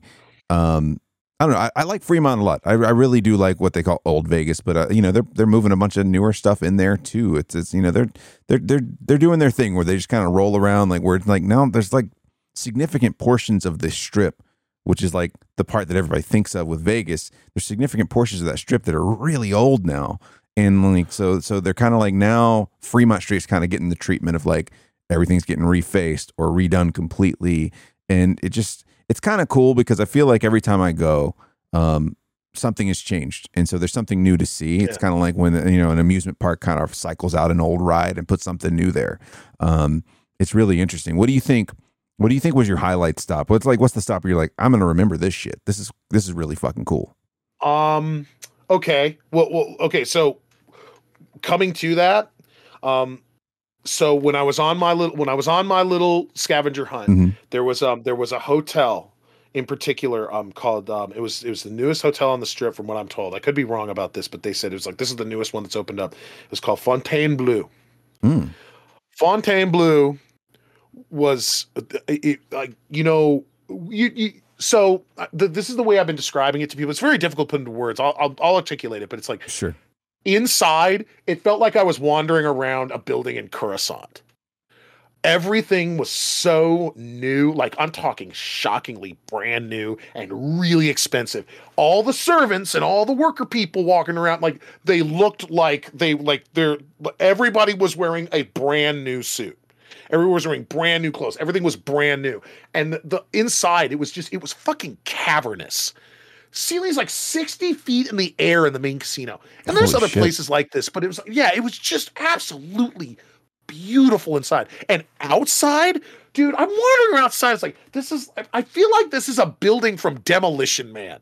i'm It's looking just- at it- pictures it's fucking crazy looking i didn't go here i didn't even know it was there because it's again brand new. That's the kind of place that I'm like looking around and I'm like, you know, okay.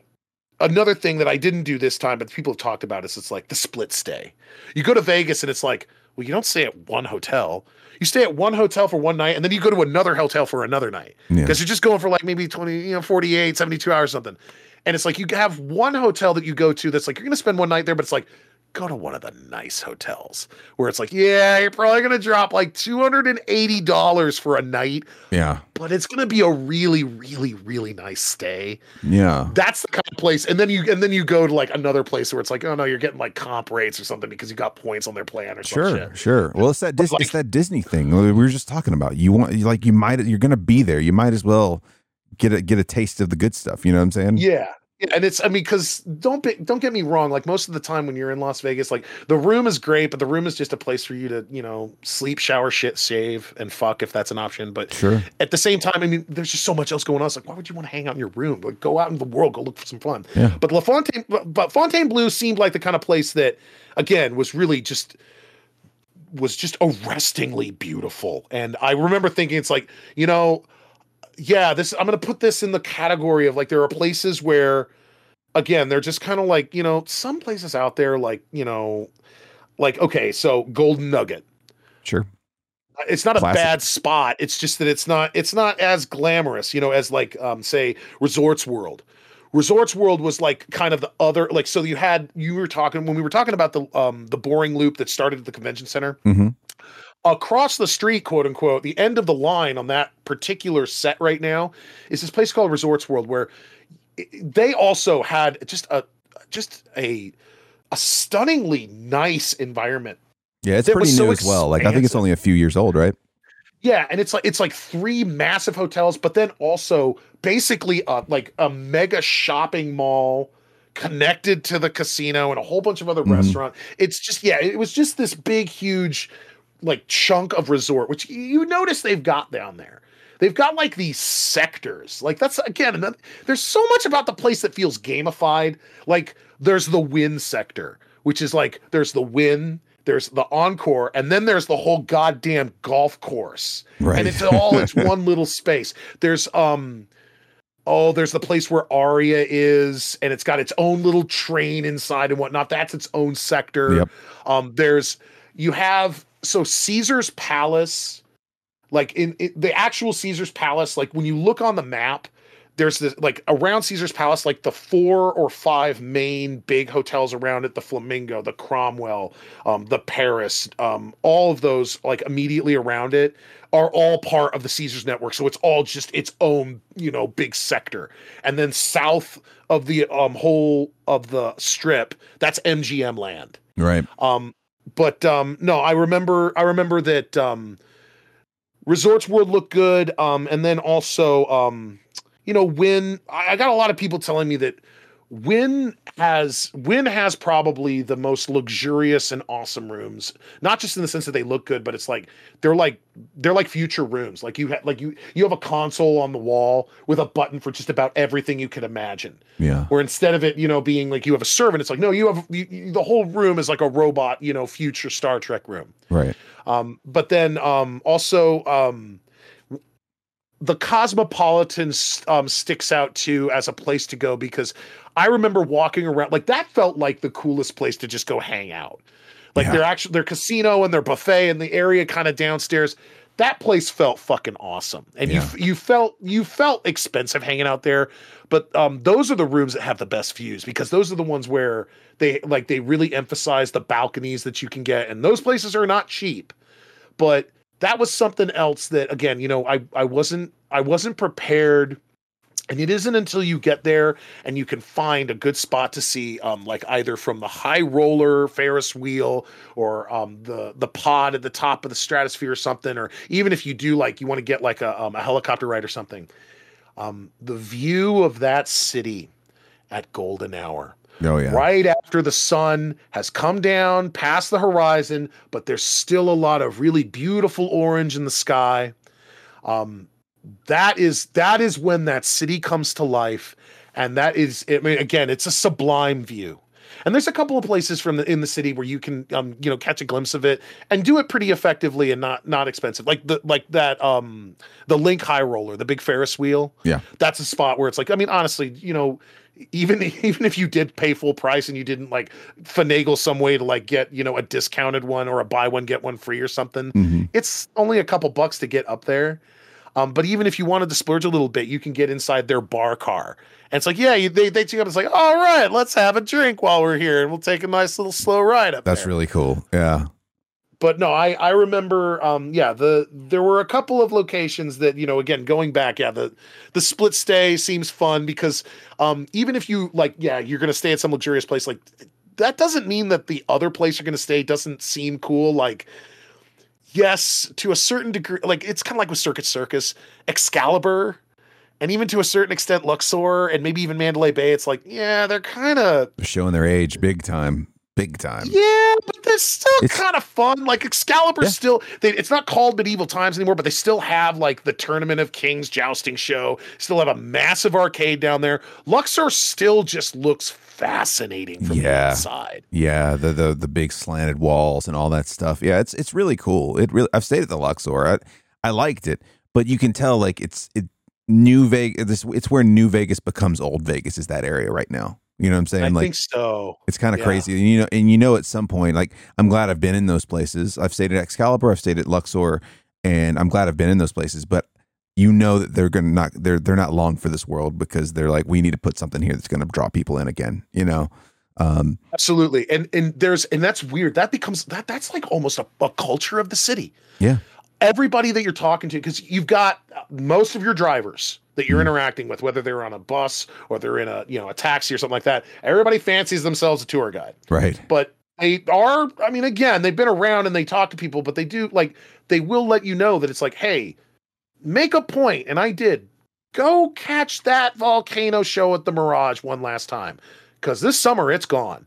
Um, they're going to yeah. put in a new Hard Rock Hotel, which I've seen some of the pictures of that, and that's like, wow, they really are going to make like the hotel itself is going to be a great big guitar. Yep. Yep. And it's just they're just going to put it right on top of where the um, volcano used to be. It's like that's just not going to be around anymore. Um, yeah. They have this little thing where they kept telling me when you're because I was telling people about this scavenger hunt, it was like, oh, if you can, for the ones that are like going out of business, um, just make a point, go get a chip and keep it. Because once those places are gone, like that's the thing. Like there are people who live around here and people who, I mean, again, they're collectors and stuff like that. They have collections of chips from old casinos that are just gone. Right. they're never coming back. Like, you know, Stardust, um, you know any number of hotels that have been kind of you know burned down but it's all part of the nature of the city um it's a city of reinvention it's a city of competition that was something that was really you know again it's kind of ephemeral yeah. and abstract but it was something that you know i saw there that made me feel good um there's a certain like I admit there are parts of the city that are grimy and questionable. Um, it's not a place for kids. It's not. No, um, really. I don't care what anybody says. You know, it's just you got you got showgirls wearing pasties and shit walking on the street. It's like you know you really you need to really really be careful if you're gonna take your kids there. It's not that there aren't places you can go, but you need to just you you need to make sure that you're being careful about it. Um, but that being said, um, there's a lot of really healthy competition there. Everything is very expensive, but the deals are there if you're willing to find them. Um, yeah. You know, it, you're not going to be harmed by asking for something and you can't have it, usually the answer is just no, and that's it. It's like okay. Um, but uh, no, I I had a really great time there. Um, I ate at In and Out Burger five or six times, and oh my god, and it was it was nuts because it's like you go in there, and at first you're like you kind of get this sense of panic, like oh man, I really wanted to come in here and get a burger, but Jesus Christ, there's like 15 people in line. But then it, after a minute, you realize like there are 60 people back behind that counter, and it's, it's a well-oiled machine, yeah. and they're just and man, they're just chunking them out because that menu is just so dirt simple. It's like we got we got cheeseburgers, and we we make doubles, and we got fries, and we got Coca Cola. Coke, and, uh, Coke, and, and, and, and, and we and we got that shake if you like that. That's what we got. and it really is just really super simple. People are just it's all the time because that place is just open all the time. But like, dude, it reeked of weed out front. It was glorious. It, it, it that was the other thing that I noticed out there. Like, you know, there's a lot of signs where everybody keeps saying, "Hey, you're not supposed to be smoking out here," and it's like nobody gives a shit. Yeah, people. Who's, gonna... That's a, an, another reason why it's like you know, again, careful with your kiddos careful with it. It's it's it's it's it's absolutely fantastic for the 21 and, um, and over crowd. Couldn't recommend it more. Yeah. It's still America's playground. Um, and again, if you know the tricks, You can save yourself some money, and the biggest one I think is um, to to save yourself money that you didn't need to spend. Um, be wary of travel costs and just kind of, you know, again, whenever you're going to go, um, I, I told myself and I kind of planned it out. It's like, well, I'm going to do the scavenger hunt, but it's like knowing now what I know about that place and walking around. It's like, go there knowing it's like, okay, there's going to be a part of the city you're going to hang out there. Be close. Be are, close to where you're going to be doing most of your shit. Like, be and, close and, to that. You know. Absolutely, and, and and and it's not hard because seriously, there's there is like a mall style food court every 800 feet. Mm-hmm. There are options for food everywhere. And that was another thing that um, kind of, you know, I'm glad that I identified early. My research kind of told me it was like, um, first off, and they said this, and this was this was a question in and of itself. It was one of the first things I did my first day, and it was it, uh, there were a couple lessons learned with this. At first, I was like, oh well, this isn't too far away. I needed to go find a Bank of America ATM. Yeah. And so the one that I needed to go to was at the shopping mall next to MGM Grand, which was on the oh my god, I don't believe I'm actually saying this on the fourth floor of the M&M store. because sure enough, that's the only way you're going to get somebody to go up to the fourth floor of the M&M store. You got to put a Bank of America ATM on there, and because every other ATM, in addition to whatever other fees you get from your bank, every ATM in every casino all over the strip has a $10 fee attached to it to draw anything. And it's like, man, fuck that nonsense. I went, I was going to go, and it was not too far because it was like, I was going to get on the monorail, which was at my hotel, and was going to dump me off at MGM Grand, which had yeah. a monorail, and it was just short, short walk there. And I was like, I'll wear my sandals. A very, very, very poor choice. I am terrible so, so sorry that I did that because you think because again it's like like exactly like you said you think oh it's just a quick little walk and it's like it nothing is ever just a quick nope. little walk. Comfortable shoes because you, you will always lost. fucking walk. You will always you walk. get lost and it's like and I, I got me some I I started my blisters like on my first day Ugh. trying that crap. And so I again learned a valuable lesson. Yes. Yes indeed. The Bank of America ATM is up there and I found out very quickly from people working there it's like oh you're here for the ATM gotcha and then they just ignored my ass. yeah. but, uh, but they no, they I I found that and that was helpful. But yeah, learn learn the lesson about your feet, and that's that's another thing again with this transit stuff is, um, you know, walking around is not just about it eats up time because it takes a while. It's like man, it's it's gonna just gonna pound on your dogs hard. Yeah. If you were not if you were not like a regular walker, a regular hiker, it doesn't matter what shoes you're wearing because I did have nice shoes and I wore nice shoes the rest of it. But it's like, dude, man, you're you're gonna come back. Your feet are gonna be feeling it. Gonna be well, feeling it hard, man. Well, and, and one thing, so when I went out there for TwitchCon, hey, well, first first story before we get too far away from it, it is definitely not a place for kids. One of the one of the more memorable yeah. things uh, was me and a friend walking back um, you know, at night from uh, from one casino back to our hotel, which wasn't very far away. But a person who can only be um, described as a low rate Steve Wilkos from uh, Jerry Springer comes out yeah. from nowhere and just like, hey guys, want to motorboat some titties? Just out of nowhere. and we're just like, just that's that was his pitch. And we were just kind of like, and sometimes you got to develop your denial of no and just keep on walking. But I know exactly what you're talking about. You'd have those people that just yeah. pop up out of nowhere and tell you something that's like, oh, and you get this little panic mode. It's like, oh, you want money from me? yeah, I was like, I was like, nah, man, we're good. Like we were, we were kind of buzzed and we were like on our way back to our hotel, but it was just the most random thing. And just we just the rest of the trip, we would just be like, hey guys, just want to motorboat some titties. That that became the whole theme of the trip, and it was wonderful. But uh, you know what I'll tell people when they go out there is like, just you know, people fret like they're like, well, I could save I could save like 50 bucks a night if I go stay, you know, th- uh, this place that's a little further away. I'm just like, yeah, but you're going to pay the extra, that extra 50 bucks or more getting back close to where you would have just already been there. So just yeah. spend a little more, stay exactly where you want to be, and don't, you know, you'll save and the money on ult- transit. Remember, your ultimate resource is time. Time. That's the ultimate resource because, I mean, again, you can pay a little bit of extra money, get a little extra time. Mm-hmm. But there are some choices that you make. It's like, look, if you sacrifice time, that's it. It's over. That's yeah. It. And discussion, yeah. man, you can't have your fun. And especially if you're just going there to hang out for a little while. Because y'all y'all went out there just like like for a weekend, right? Yeah, it was like a Friday, and we came back on a Sunday, like a Thursday Yeah. or Friday, and we came back on a Sunday. It was it was it was a pretty quick trip, but like that's still kind of a really fucking long time for Vegas. Vegas time is like like no other. It goes by quick, but man, you feel like you've aged a fucking year when you get out of there. Sometimes I I went there. I went there for I went there for six days. that's a long fucking time for Vegas, man. I went well. Well, but that's just it. I planned ahead. Sure. Like I said, I lost ten hours up front Yeah, because I want because I had a because again we haven't gotten there. We're we're getting to the Warhammer show, and I will tell the story of the Warhammer show. okay, Um, that was at the Rio, but um, no, the thing is, I'm glad. I'm glad I went there for early registration, which paid off in a way I'll show you. But um, no, I I am really glad that I went there for a nice, good extended chunk of time. It allowed me to pace myself. Right. It allowed me to. I did not go there. With, I mean, honestly, I had like a couple things on my agenda. It's like, ooh, it'd be cool to do. I didn't do hardly any of them, and that's something else. Is you just have to kind of get used to. I think when you when you get into wanting to go, it's like, look, one of two one of two things will happen. You'll either go and realize, oh, city isn't for me, and you'll never go back because that that is the way for some people. There there is an intensity to that place that I can understand. Some people are like, I that's not a vacation yeah, you know?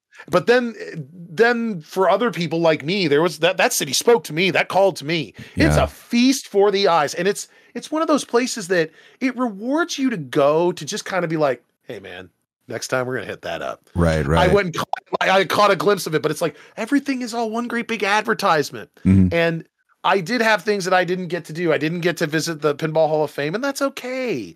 I'll check it out another time.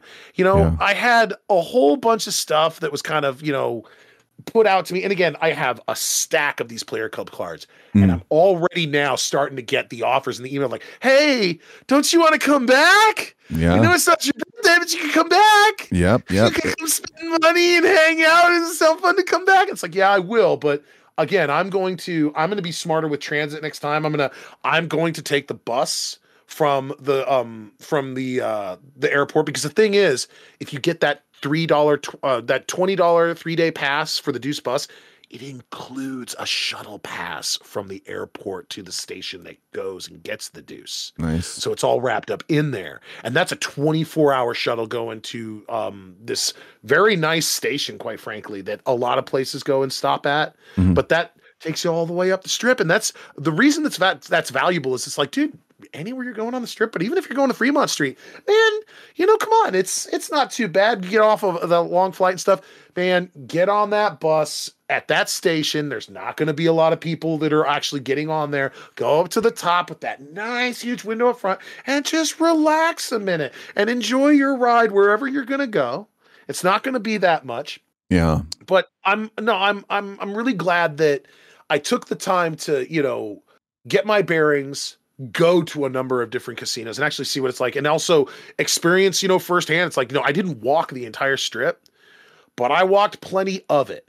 And it, you, it really does again emphasize this notion that like one of the most important places and it really is. I I I was so glad that I identified where it was and I knew where it was was Walgreens, CVS, because you go in there, A, that is without question the best dollar to actual like milliliter value you can get for water in the entire city.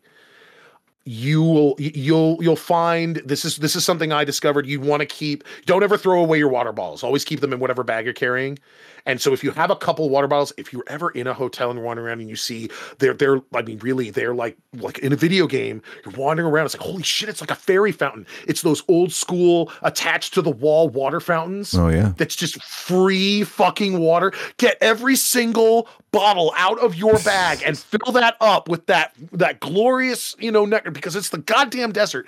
Because that was something I noticed in the hotel I was at. It's like I was just sheepishly asking like employees like, "Hey, I know this might sound really dumb, but do y'all have like just like a like a wall water fountain or something hidden in here somewhere? Maybe I could, you know, capitalize on like, nah, man, we got rid of those during COVID and they ain't ever They ain't coming back.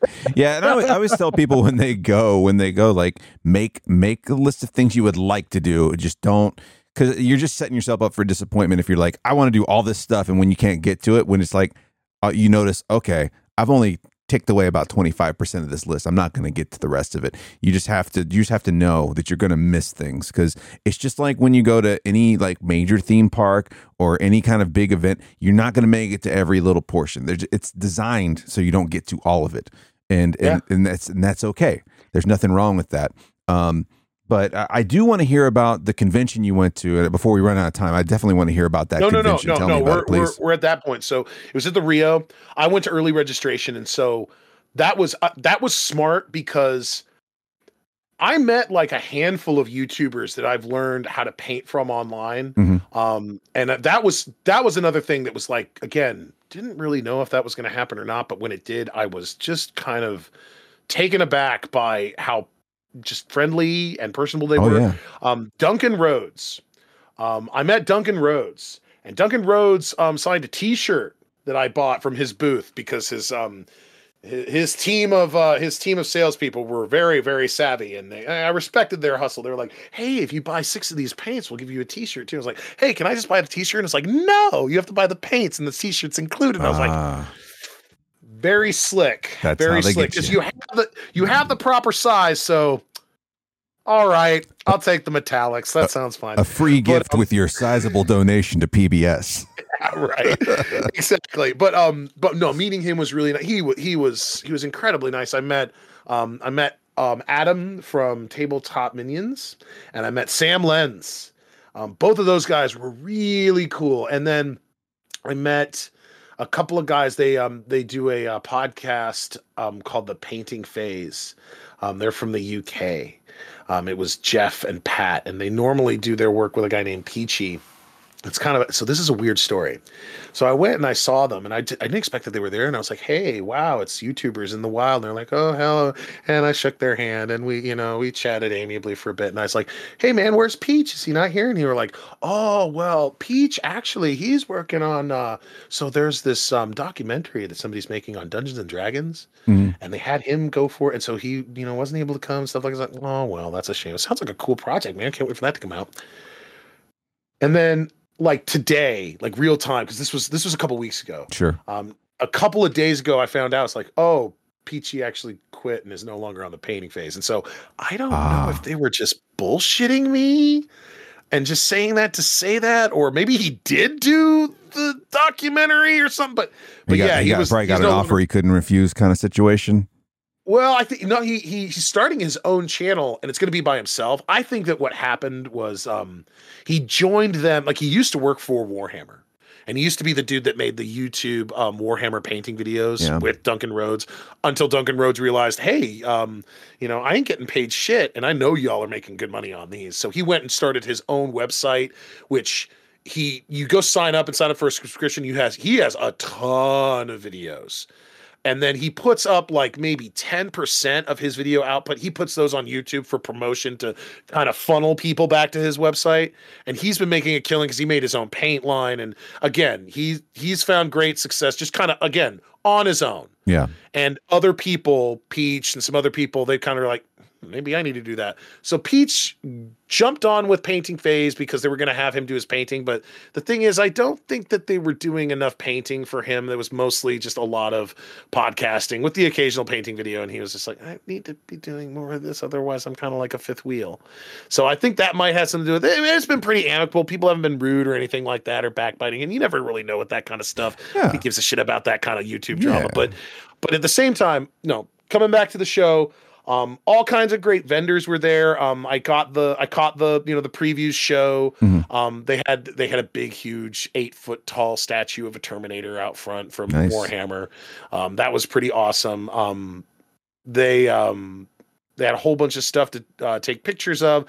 Um, they had a painting competition that I entered a piece in. I did not win, but sure. that's not the point.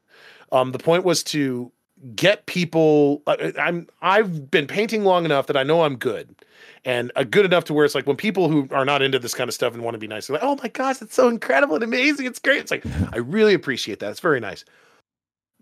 Just to, get, to it, just to get it better, seen, yeah, just to get it seen, right? Did they give you any kind of feedback or anything like that, or was it? no, they were they were wonderful. They okay. were really, really, really kind. They cool.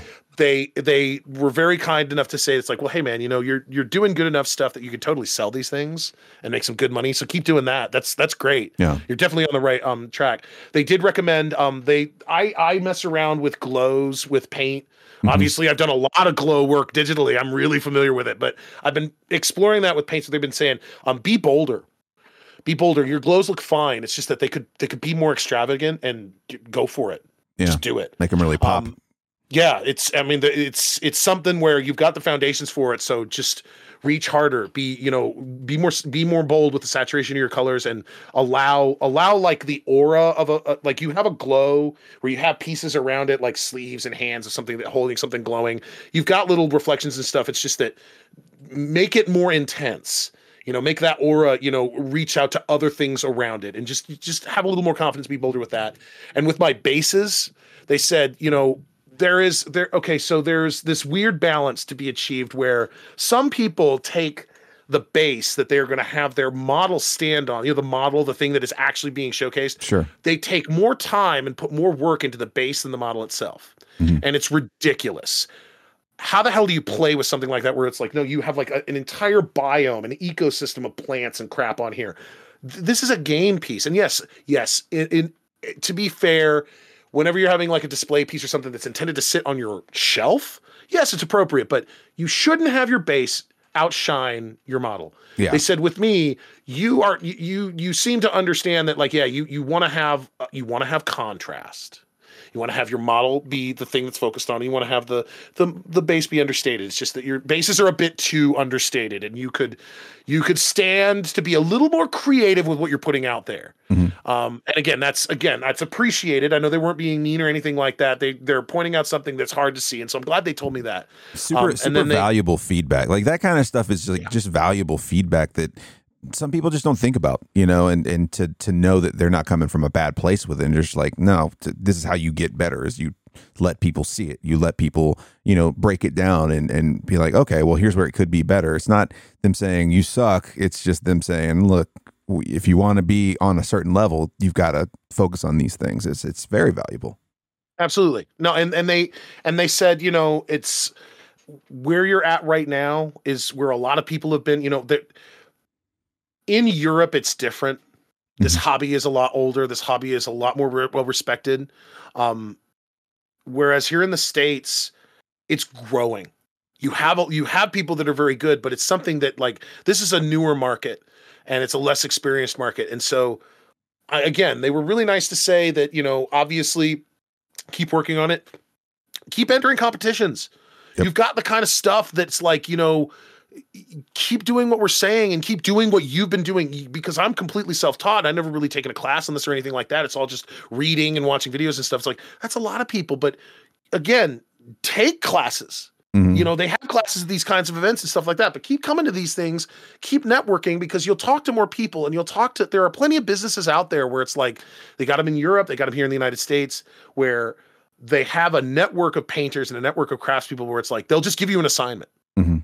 And it's like here uh, finish this up paint this thing send it to us and we'll give you 500 uh, um $500 okay and those kinds of things again like you know you you get your way into that stuff primarily by showing up at these events and stuff that that, way they know you're serious and that way they they know that it's like you know there are It's a, There cre- are it's a credibility where- thing, right? It's like it's like a credibility thing that you're like, okay, well, this person is is is down for the work, down for down for the the feedback, down for just any kind of exposure.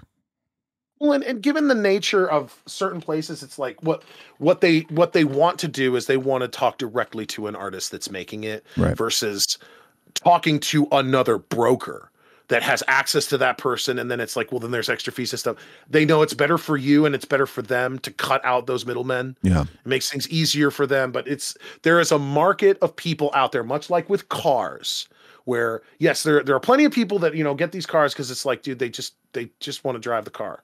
And that's much like with miniature war gaming where there are people that look they just like playing these games and they really they can really some people give a shit less whether they're painted or not. But then there's another segment that like you know um so it's like like like Ferris Bueller's Day Off Right. and the dad in the car where it's like he doesn't drive this thing he just loves the history and he loves the the the nostalgia and the you know the good feels of it. And he just wants like he wants these things to put in a glass case. They are collectors. But then you got other people that are like no man they've got way more money than time but they want what's on the box. And that's not what's in the box. What's in the box is a bunch of chunks of gray plastic. But they want they are prepared. They they they are in finance. They are in you know computer development stuff like that yes, they want to play these games. They want to go ahead and walk into their store, walk into so and so's basement and put down an army that's really going to wow them. But they do not have the time.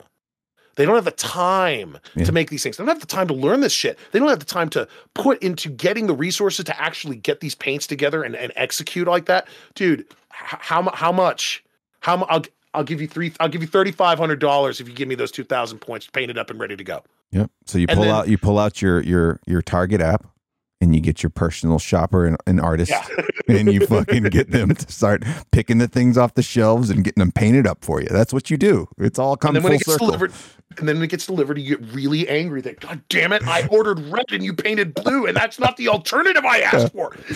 No, but it, it, it was it was great. It, they they they were really they were really gracious and really kind to me. Everybody was super cool with me taking pictures of stuff. Um, and again, it was like, my God, there there were 4,000 people that attended the convention, over 900 players, and they had all kinds of games. They had Warhammer 40K, they had Age of Sigmar, but they had Star Wars games, they had all kinds of new games that oh, were yeah. being demoed. It was insane. And it took over the entirety of the Rio Convention Center. Um, That's but cool. um, no, it was it was a blast, and um, everybody was super nice. And yes, definitely, it's it's the kind of thing that in my head, what was satisfying about it is like, yeah, I mean, it was on my birthday, but it's like, it's going to be on my birthday every year in that city. That was my so next question. Are you going back gotta, every year? Is that is that what you're doing, or are you going to try? Got, to I've got a baked in. I got a baked in reason. I got a doubled up reason. It's like because you can always go to Vegas on your birthday because the, the deal. Like, that was the thing. You just need to say, and sometimes they may not necessarily have something, but it's just like, oh hey, but it's my birthday, and if you can prove it, it's like, hey, I got my ID it's my birthday. Hey, can I have you know a little something or whatever? And it's like sometimes again you're like pressing your luck, but like worst thing I can do is tell you no. Yeah. Most of the time it's just like, yeah, maybe I'm not supposed to, but you know, what the hell? Here, here, here take sure. fifteen dollars. They, they've got a little leeway. Like whoever you're talking to has some sort of leeway to to get people to come in. Like maybe it's a slow. It could just you could be approaching them on a slow week. You know, it is your birthday, but it's also they're like, yeah, we got to get our memberships up. We need to here. Let's let's here. Here's some stuff. You, and and in the restaurants the restaurants hook you up on your birthday. You now, don't get me wrong, you typically have to join some kind of a rewards program. Sure. Like even Denny's. Denny's it used to be you just go in there, it's like, hey, you know, my birthday stuff. And it's like, yeah, sure. Now you have to like sign up and you have to have the QR code from the app and stuff because can't just give you a free breakfast without getting your precious, precious data. But it's all about that burner email. That's what I'm gonna teach my kids about. It's the burner email, man. You gotta have right. one. I, I had everything all set and prepared and ready to go. But no, it was great. I had a blast. Um, I did not gamble all that much. Yeah. Um, gambled a little bit, but not that much. Sure. Um, I did. I checked out a burlesque show. That was amazing, man. I'm I'm gonna do another one of those, but a different one. I went to the burlesque show at the Flamingo. Um, way more awesome than I thought it would be. It was not like a huge venue. It was it was it was a very discreet place. Like there couldn't have been more than like maybe like 50, 60 people in the audience. And there were like six dancers total. And you know how you ever watch like a music video like this was this was big with Britney Spears videos for a while where it's like so you got Britney or whoever is dancing up front in these big musical numbers and a whole bunch of dancers and then in the back you've got other dancers mm-hmm. but in the front row behind them there's that one person that one dancer who's just better than everyone else they're hitting every last beat and they're oh, just yeah. snapping perfect and that's the dance coordinator and they are there so they can have a really good look at the principal and if there's a problem they can say something between takes. But they're also where they are so everybody behind them can see them and follow them because that's kind of the the one who's hitting everything. Mm-hmm. there was the one woman in that show.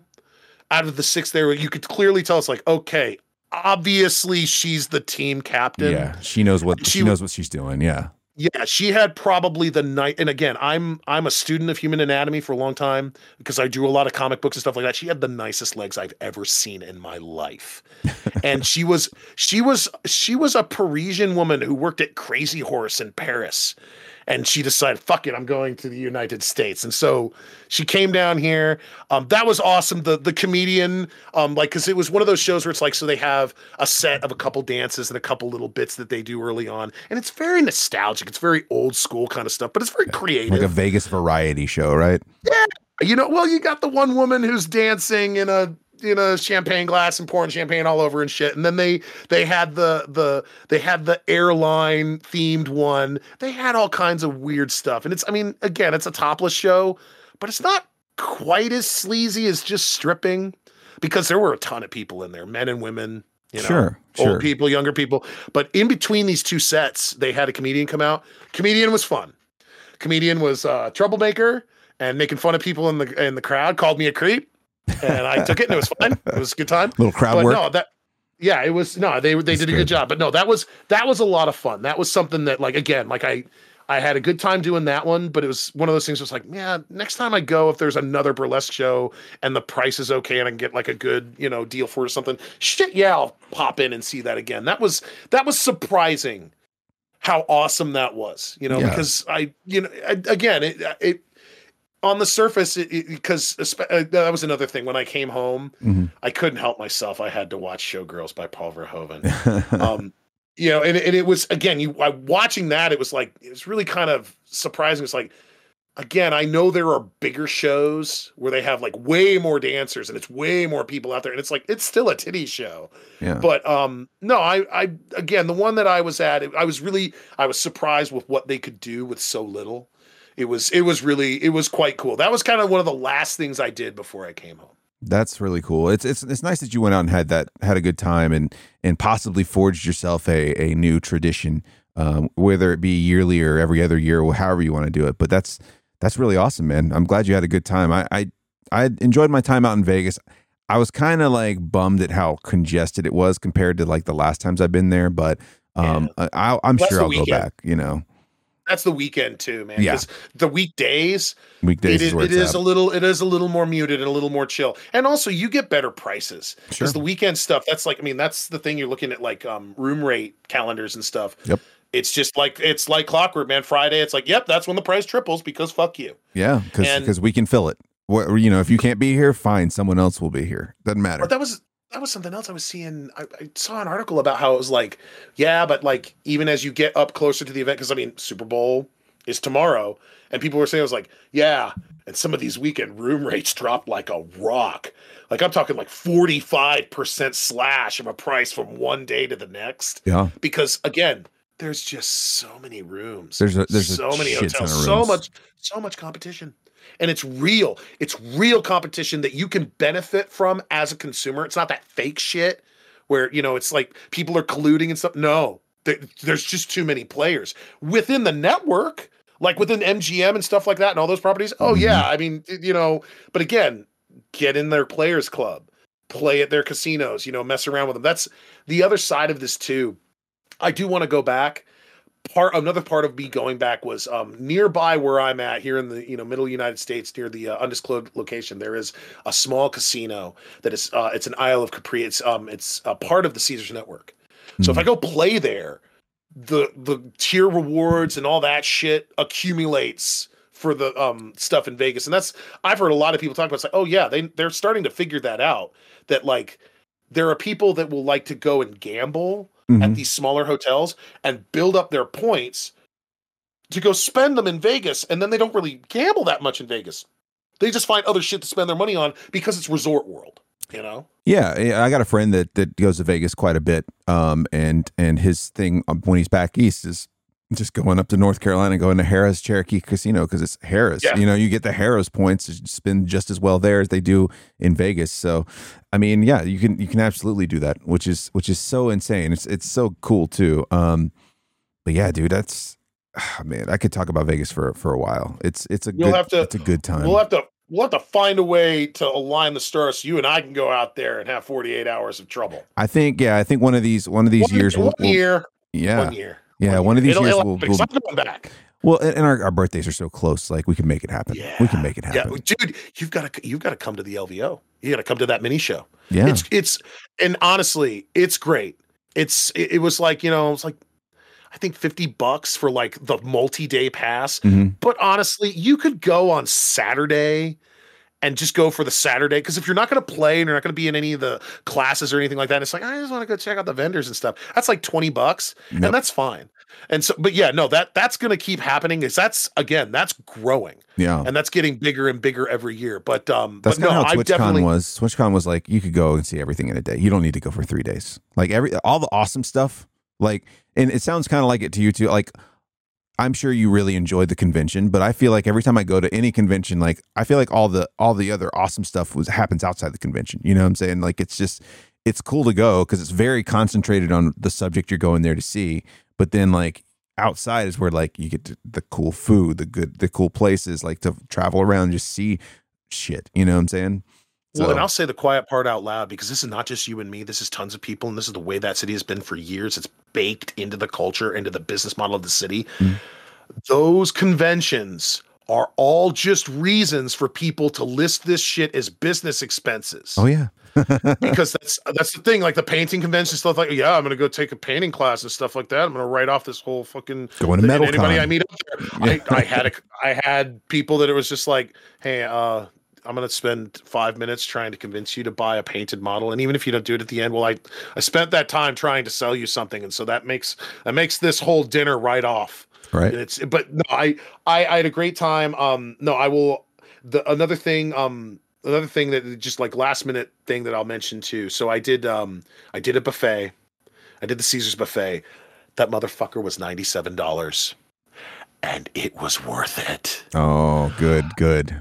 Yeah, It was heard like- it's a it- good it It's not just like like like everything else. It's like it's not just one buffet. It'll blow your mind how big it is. It's like it's like eight buffets all Wow. strung together. It starts with um it starts with East Asian food and it's just this huge massive buffet of East Asian food and then it turns into a Latin America buffet. And it's just a whole bunch of like honestly great great street tacos, um great nachos, little things like that. And then after a little while it turns into Italian food. And then after a little while it turns into not American food, it just turns into meat. Just just just this gauntlet of cooked meat. Anything that you can possibly imagine. Um and then they have like another buffet that like again it's kind of in the center. Yeah. and it's big enough that it could like be basically just your regular you know suburban country buffet buffet but it's all dessert and they definitely had like they had the the diamond plus member section and then they had the rest of the buffet.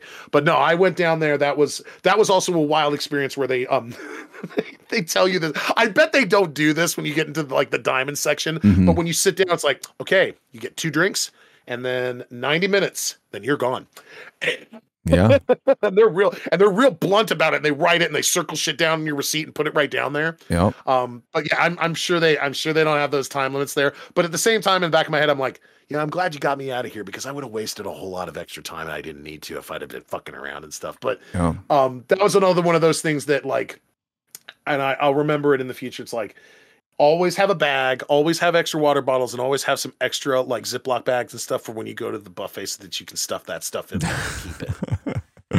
yeah, it, it, and that's that's the other thing people don't realize, and this will be like kind of the last thing I talk about. But like you know, Yeah. you can have everything from like an awesome buffet to some of the best chefs in the world in this one place, from all over the world in this one place. So you want any type of food you could possibly imagine you wanted, it's somewhere. It's somewhere on the strip or in Old Vegas. You'll find it. Um, Yeah. There's just so many options. It's it's you. I've heard I've heard whispers Yeah. of Korean barbecue that offer previously unimagined taste sensations, Hmm. and they're a little off the strip.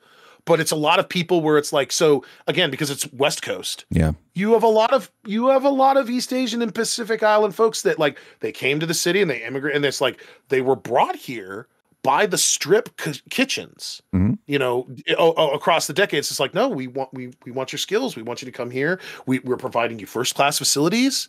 You know, we get access to great ingredients, and they come here and it's like, well, yeah, that's true, but the problem is, especially on the strip, everybody's kind of serving the same Americana menu. Sure. You know, they There's don't really some I mean, you- specialty, you can but like they have the core of what they're doing, yeah, right? everybody everybody's doing steak and seafood and burgers and stuff. And they're and the thing is they discovered it's like, no, you know what? I'm getting off the strip. I'm gonna buy my own place, Yep. Almost in the suburbs, but I will have control. And I've heard that it's like you'll go in there and you'll pay 70 bucks for dinner, mm-hmm. but they will they will give you a culinary experience unlike anything you have ever seen. It's like kind of like with a Nokos where it's like, "Oh no, man, no, we're going to go, we're going to sit down, we're going to do the tricks." It's like it's that times a hundred. Yep. They go way more and they and they will give you all the food you can stomach, but they want you to have an experience that you'll never forget in the hopes that yeah you know what you can always just come back here and give us another 60 70 bucks and we'll do this for you every night. Oh yeah. Well, there's there's levels to it all right? There's levels to it all. Um yeah man. All right. Well we're gonna have to figure that out because i think i think a vegas trip would be a whole hell of a lot of fun. Um shit man we blew through almost two hours. We were like we're like yeah we'll do about an hour. Yeah but you know what? We did it we did it all. We we you know what? This was great. Yeah. i'm glad. We had we had a vegas episode. Yeah. And you know what? Maybe maybe maybe there will be a sequel. Stick around, viewers and yeah. listeners. Same bat maybe, time. Maybe Same bat channel. Um, cool, man. Well, this is uh, this has been me. I'm Lopez, and that was Lord Fagan. And uh, thanks for joining us for episode 394. Are you pumping anything right now? Can I plug anything for you, buddy? No, no, I'm not plugging anything these days, man. I've been. I'll tell you this. I've been. Um, I've been enjoying painting. Good. Um, grinding you know, skills I, out yeah no it's it's uh, like i said the, the show was great good. i had a really good time with doing that but no i uh no I, i've been um i haven't i haven't had anything uh, promotable or anything like that any big projects or anything but um but i've been painting miniatures and that's been fun i've been learning a lot about new color and stuff like that and i guess if anything i'm looking forward to it soon i bought um uh, Army War Paint. Uh, they uh, the company Army War Paints released a new line, and I bought the big, huge, hot shit 216 color complete set because ultimately pre-ordering that up front is the better value because you'll sure. get like every paint for like two dollars or something. But looking forward to that because I've been hearing a lot of really good stuff online about how it's like. Look, on the one hand, it was like look, they're not the greatest multi, they're not the greatest war painter paints ever made. That being said, they are exceptionally awesome paints, and man, that company turned shit around. They they de- they deserve to be commended because it's like eight point five out of ten. That's great. You know, that's that's that's good stuff. And so I'm I'm waiting on those, and I'll, I'll maybe maybe uh, maybe maybe we'll we'll have some more stuff on the on your on your Discord. Yeah. You know, in the art section, we'll be uh, we'll be posting stuff in there. We got all kinds of all kinds of fun stuff going on in there. But uh, but yeah, no, just been uh, been working on that kind of stuff. That's great, dude. That's great. Anytime you got something you want me to to push out there, I'll, I'll be glad to do it for you when you're ready for, for it. For sure, man. Um, if you yeah, want to follow me, I'm at Lopez Radio on social media, and uh, I'm sometimes tw- stream on Twitch, uh, twitch.tv slash Lopez Radio. I'll have the links in the description of the podcast and the description of the YouTube. They're all down there. So go check them out. Thanks for being here. We'll catch you guys next time. See you, Fagan. See you guys.